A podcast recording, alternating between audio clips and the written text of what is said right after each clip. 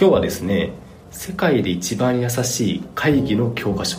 こんな本をご紹介したいと思います。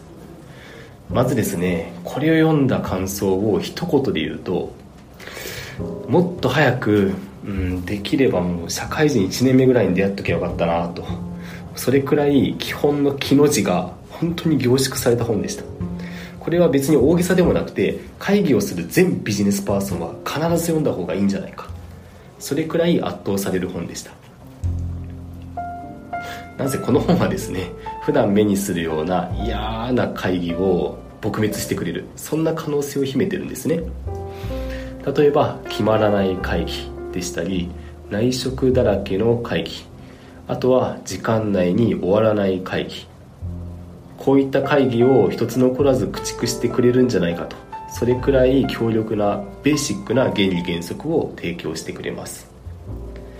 では早速本の中身に入っていきたいと思います。この本は大きく4つのステップで体系化してくれてます。準備導入進行まとめこの4つですね。その中でも今回は準備に焦点を当ててお話しします。この準備ですけど4つの P を押さえておく必要があります。パーパスピープルそしてプロセスとプロパティこの4つです。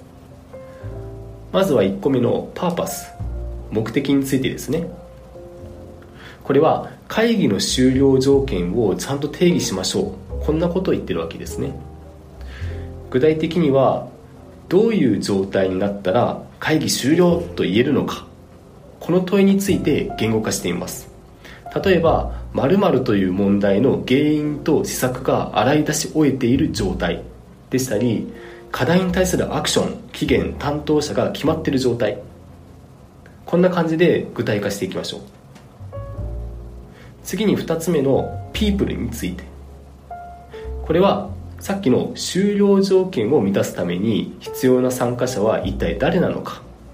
これを過不足なく洗い出します。この過不足なくっていうのが難しいんですよね。人数が多すぎると内職する人が出ちゃいますし一方で人数が少なすぎるとですねああこの件は〇〇さんいないと決められないねみたいなこんなことが起きてしまいます。ですので終了条件を満たすために必要な参加者は一体誰なのか。この問いを一旦立ち止まってじっくりと思考投入しておく必要があります。最後に3つ目と4つ目。プロセスとプロパティについてですね。これは次の4つの項目を表にしてみましょう。1つ目の項目は議題。終了条件に向けて何を議論するのか。そして2つ目は議論の進め方。具体的にどう議論を進めるのか。